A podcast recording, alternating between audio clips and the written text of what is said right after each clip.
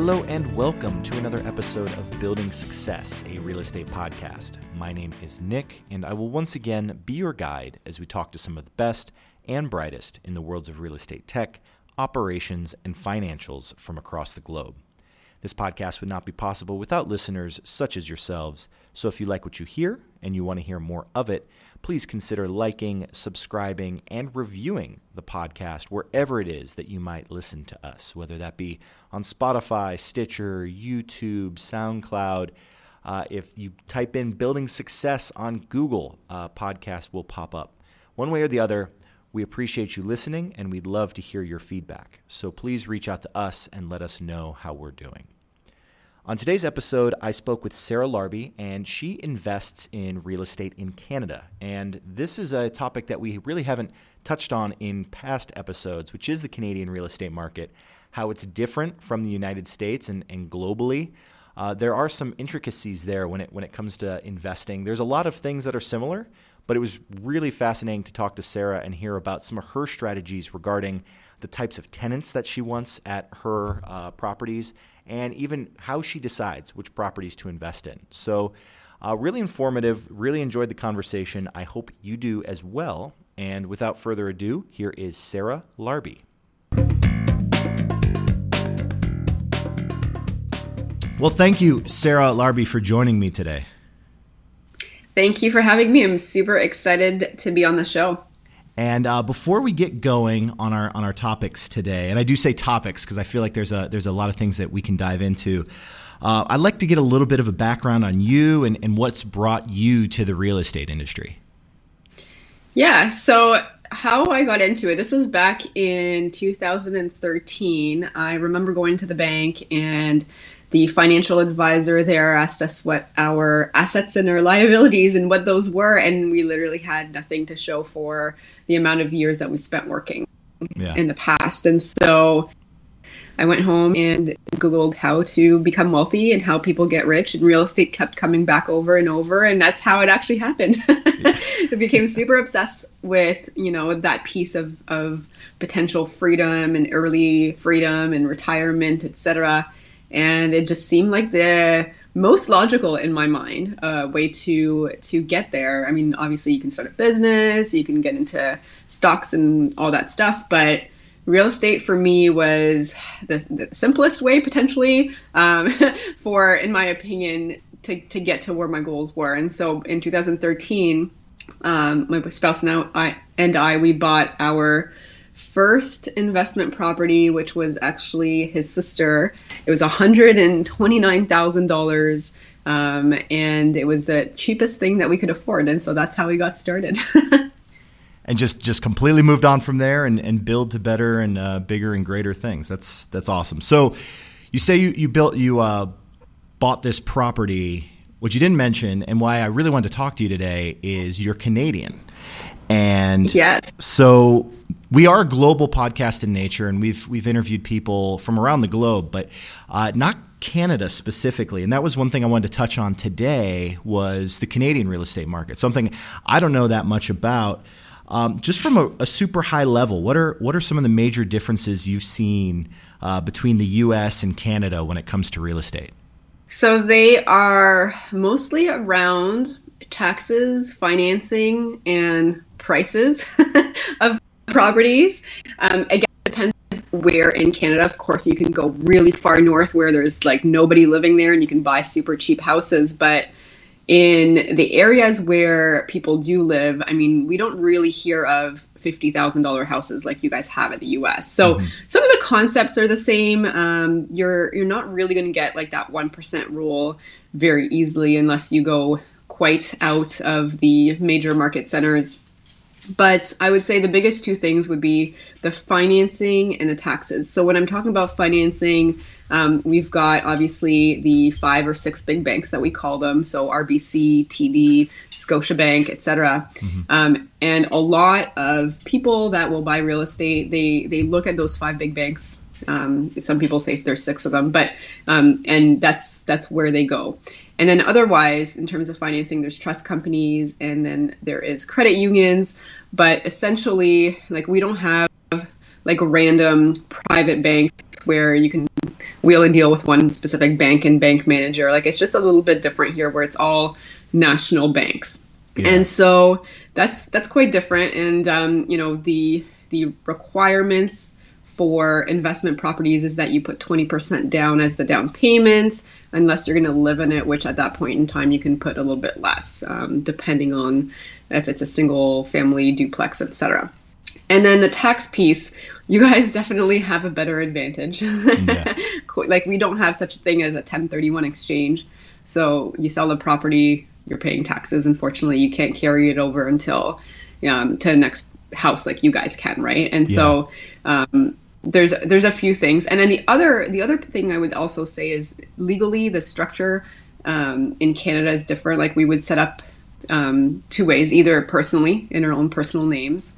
When you guys do investment properties, and I don't know the U.S. market as well, but LLCs is always the thing that's recommended. But yeah. for us in Canada, it actually might be a recommendation to just keep it under your own name um, because you get such better financing terms, etc., and then not put in a corporation until you get you know to your fifth or sixth or seventh as an example but you'll be able to get that advice from your your accountant your mortgage broker um, and your lawyer and they actually might have different reasonings why you should or should not.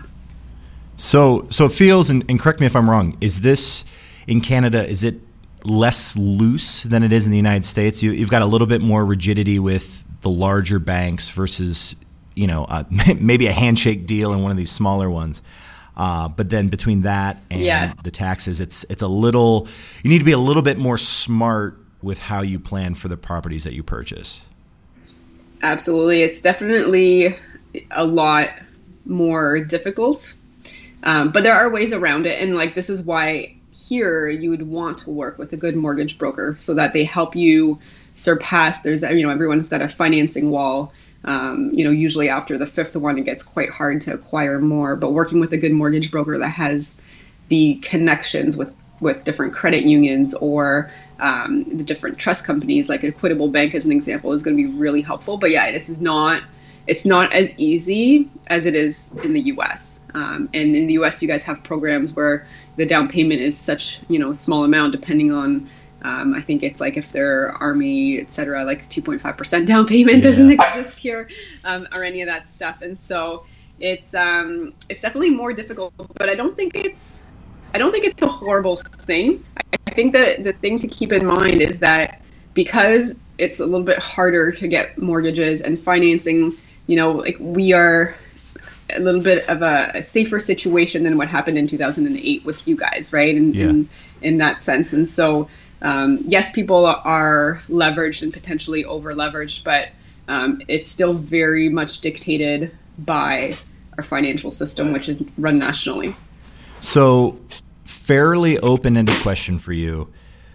How, how do you personally determine a good property that, that's worthy of an investment versus versus a bad property? Yeah, so I look at cash flow first and foremost. I don't think that there's like a good property or a bad property, but we don't necessarily have things that cash flow the same amount that you guys have. And so a lot of people that will come to me, maybe they've listened to a lot of American podcasts, they might say something along the lines of, you know, I'm looking for something with that 1% rule or something with a 2% rule.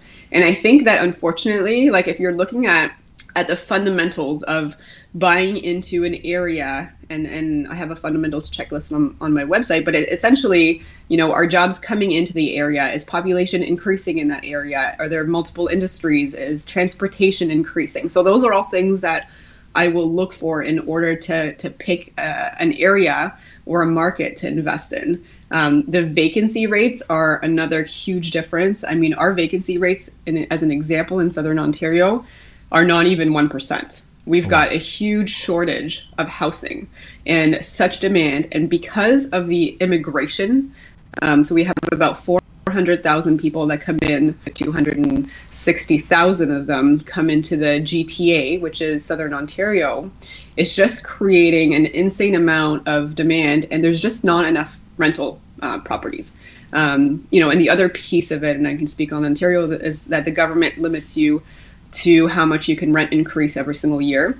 But the market rents are going up like 10% or 15% a year, but we can only raise it, you know, this coming year as an example, 2.2%. So we as as um, investors, we actually don't want tenants that are going to be living there forever. Yeah. Versus you guys, you might say, I want a tenant for life. Well, for me, I'm like, if they're going to be there for more than five years, I'm going to be so behind on rent. They yeah. need to leave, and it's going to be hard to kick them out. That's super interesting, uh, though, because you know, keeping an apartment fully occupied, um, renting out single family homes, the the occupancy rate in the United States is paramount to you know this ever shifting rent scheme that you have right now in Canada. Yeah, yeah, it's uh so I mean and just to circle back to your question what's a good property? I mean, I look for a little bit of cash flow ultimately. I mean, if I'm buying a property in Brantford, Ontario, for example, um, I, you know, I think right now they're going for about 300,000. You're going to put 20% down. Uh, you're probably going to rent that for let's call it 17 1800 dollars a month. Um, I, I am okay with that. If I was going to the US, I'm not. And the difference is that we we do get appreciation um, versus I think the lots of parts in the U.S. Mm-hmm. Um, of course, we've had some crazy appreciation, and we don't always bank on that, and that's icing on the cake. Um, but you know that plus the mortgage pay down and a little bit of cash flow, and you're holding for the long term because of the housing issues that we're having in terms of so many people looking for property and places to live in, and they just can't find anything. It's just like it's just a solid investment overall. And so I look at those three things, but I don't necessarily need to be you know, looking for the 1% rule where I'm investing because I think over the long term it's going to be, you know, the unfortunately, I think the middle class will be will be somewhat eliminated. It's going to be investors that are owning the property or people that have bought them, you know, today in 20 yeah. years from now that I just don't think there's going to be much much available left for people to get into the market. Well, you you have this, and you mentioned this and alluded to it earlier. You have this uh, fairly comprehensive checklist for determining the worth and value of a property, and I want to put that in the show notes for for our listeners because it was it's really convenient going kind of down the list and knowing what to look mm-hmm. for in, in the circumstance. And, and regardless of where you are, if it's Canada or the United States, I think a lot of those um, carry over regardless of, of region.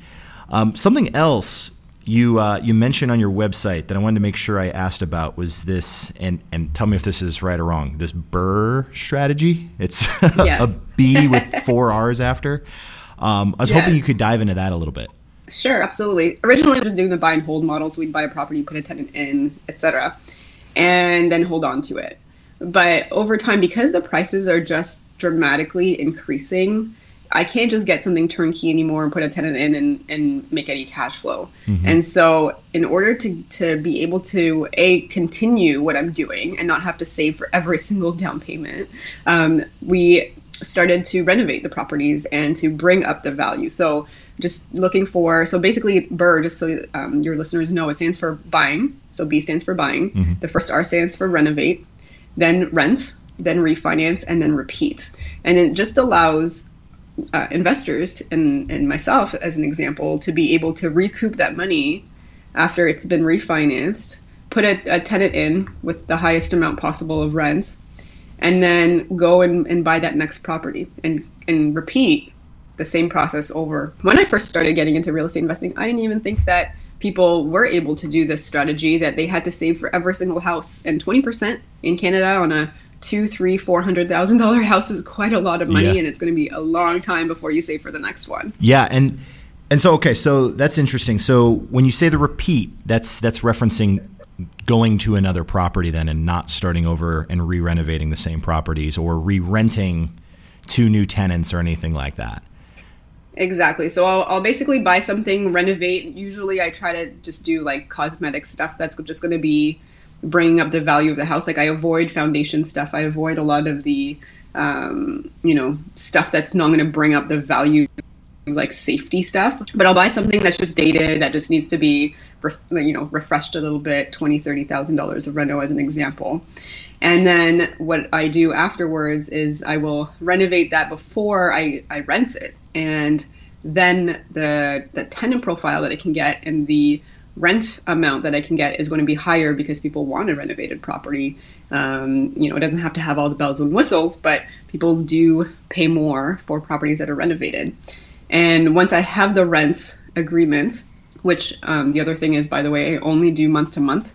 uh, agreements, and we can talk about that if if you want afterwards. But I don't like to sign yearly leases or anything longer than that. I just really like the month to month piece. But essentially, I show the bank the new lease with the new amounts. When the appraiser comes and all that stuff, they take a look at the the current value of the renovated property, compare that to you know what's been selling in the market. They may also look at the uh, lease agreement just to say, okay, well, this is going to cover everything, um, even at a higher amount. And essentially, that's what happens. And so the bank says, okay, well, you know, your new property is now worth X amount more. You know, maybe I bought it for 220. It's refinancing for, you know, it's now worth 300,000. I refinance that for 80% of the new value.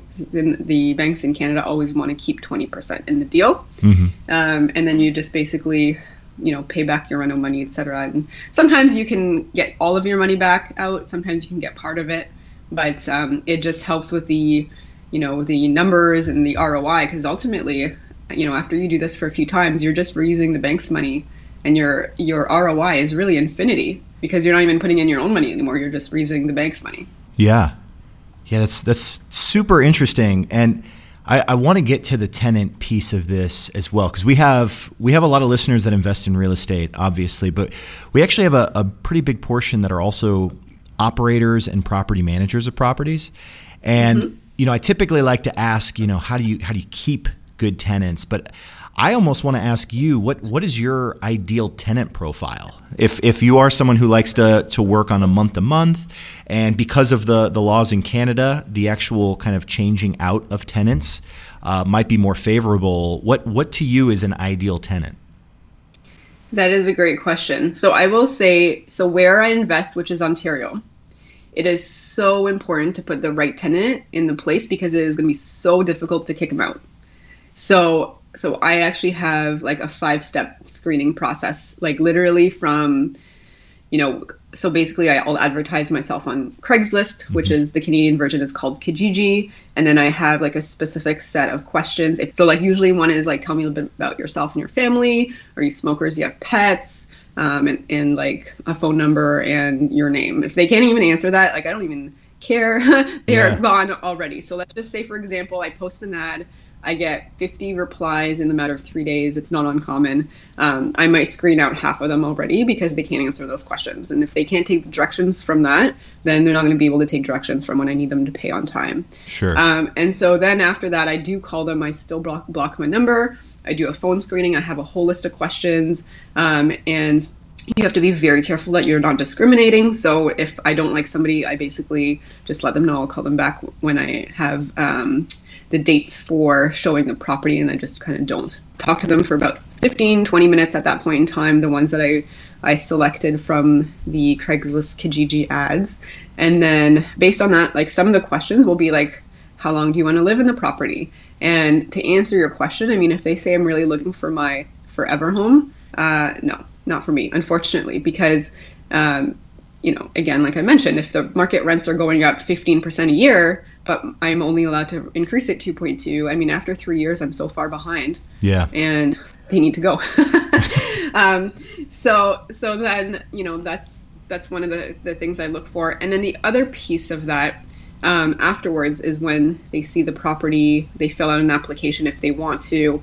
Um, based on that uh, specific thing, I will call the past landlords, current landlords. I will pull credit and they go through that whole process. And then um, step four is I actually do an interview with them in person, face to face, just again to go through the whole whole application, any questions I have, and then finally the last step is I sign the lease agreement. So I. I think it's just so important in a place where the laws are in favor of the tenants to really do your due diligence because um, the whole experience of having a good tenant or a bad tenant can make or break everything and your desire to potentially keep going. And at some point, everyone's going to have to go through, you know, some some people slip through here and there, but ultimately, I would never just give keys to the first person that says, "Here's like six months cash up front." Um, yeah. It just doesn't make any sense. So, so for you, and I know a lot of this is is passive income. Um, what what is your kind of ideal um, I guess number of properties that you feel just as a as a solo investor, or if, if you do it with your spouse, um, how many properties is too many? What's what's that kind of sweet spot that you've you've found in recent years? I mean, right now, let's just call it ten properties. Takes me two hours a month to okay. do, just because I've set them up where I mean, I'm not the one going to do any rental work. And so if you have a good team set up in place, I don't I don't think it's a matter of how many. I think you just need to set them up um, correctly. It's still very manageable right now at this point. Um, you know, maybe another 15, potentially more at that point in time. You just hand over your portfolio, but I actually don't don't mind it, and because I do such a thorough job of finding the tenants and screening them and ensuring that they understand all the you know rules right regulations i mean they're still paying customers you treat them well they'll you know hopefully in return do the same um, it's it's not as much work as people think that it is going to be if you set up the right team uh, in place which i would say usually if you've got a couple handymen uh, hvac person a plumber um, an, ele- an, electrician. I mean, ultimately, you know how to text on your phone. Yeah. Something happens, your tenants will text you or, or, send you a message, and you just dispatch whoever it is that you need to dispatch. And so that's what we've been doing since 2013. And of course, things happen. And, you know, I'm not like handy at all. So I'm not the one that's going. And I think that's probably been a blessing in disguise. And the yeah. fact that I wouldn't be able to fix anything. I have to rely on other people. And, and speaking of, of things that you don't have control over, um, you know, one one big piece that might be scary for for people thinking about investing that may not already be doing so is the real estate market generally, right? And uh, there's mm-hmm. a lot of talk about a cooling off period with the real estate industry. Where where do you see the real estate go, uh, industry going the next I don't know, one to five years, and how will that affect your investment strategy? Yeah, I mean, it's a great question. I, I do get asked that quite often, like, aren't you worried about your properties? And, and here's my answer is that, like, where we're investing in Canada, I cannot speak about the US because it's a whole different market, but because of the issue with the supply and demand of housing, and rents and and people just not even like the one you know a lot of these areas are under 1% vacancy. Let's just say something happens to the market and i don't have a crystal ball but you know it goes down 20% i'm like i don't i don't really care. I'm not losing any sleep. My tenants are going to stay if anything there's going to be more people that need to rent yeah. so our, our rents aren't going to go down 20% just because the house prices are going to go down 20% or whatever it is and if it happens it happens but because I'm in this for the long term and I'm not flipping and I'm not, um, you know, I'm holding on to these properties, I'm not worried. And, um, you know, I would say a lot of the investors that are investing currently, I mean, like for us, we look at that as a potential good opportunity to just be able to snag some below market deals that you know you hold on to for long enough and they'll they'll come back up you know comes down it'll come back up and i would say just you know if you sell and you panic that's when you truly lose or where you really lose is if you're buying on speculation and you're not cash flowing a property because you bought in Toronto, as an example, where the rents don't cover the cost of the properties at this point. So you're paying for your tenants to live there, maybe yeah. a few hundred dollars a month just to carry the place. Well, yeah, those those people, I mean, they're going to be at a different spot maybe than somebody that's going out a little bit further from the city, maybe an hour, an hour and a half, two hours out, and finding something that at least the tenants cover all the costs. And those people that are doing that, those investors that are doing that, I don't think any of them really care if the market drops. I think it's an opportunity to buy more, if anything. Yeah, the uh, the old Warren Buffett strategy of you know buy big in the recession, and you know hopefully everything everything picks back up. But it sounds like with the real estate market the way that it is in Ontario, it's it's kind of a, a really good position for you to be in as an investor. I think so. Ultimately, like are fundamentals that you look for, right? And immigration's a big one.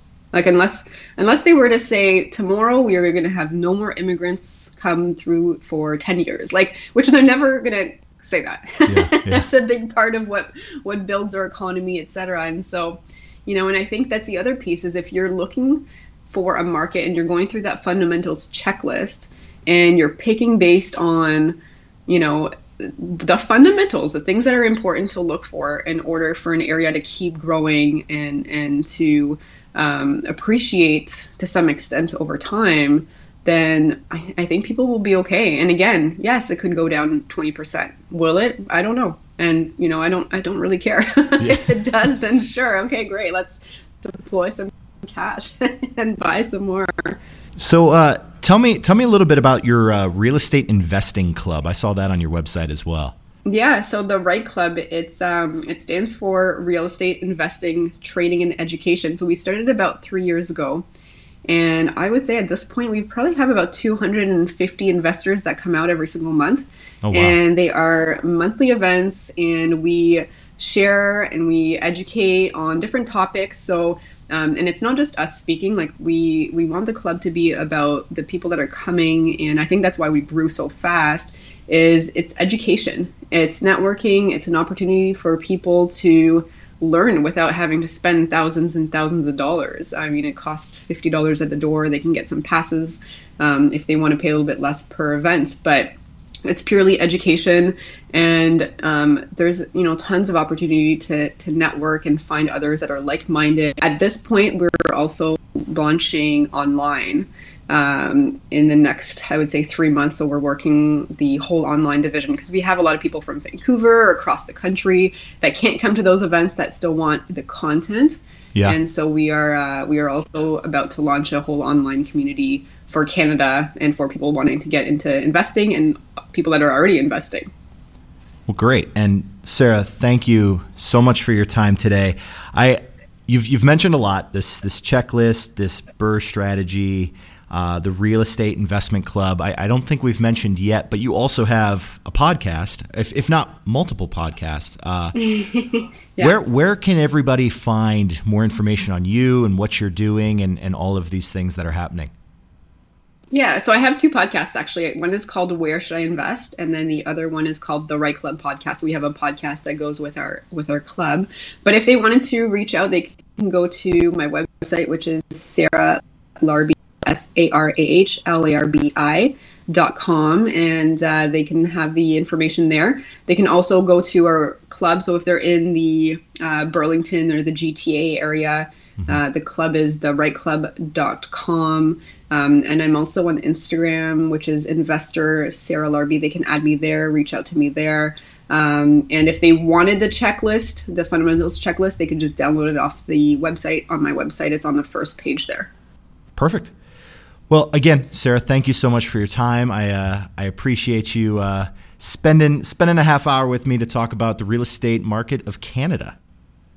Absolutely, it's super fun. I'm uh, I'm excited that you reached out and uh, offered me a, a great uh, opportunity for for helping your listeners. And uh, you know, Nick, I, I, should have you on my podcast as well. Fantastic, fantastic. So, um, if you want more information about Sarah, uh, I'll put all of the the links and sites that she just mentioned up in our show notes. And be sure to check out her website sarahlarbi.com for pretty much all the things that we, we discussed today. And uh, until next time listeners we will catch you all later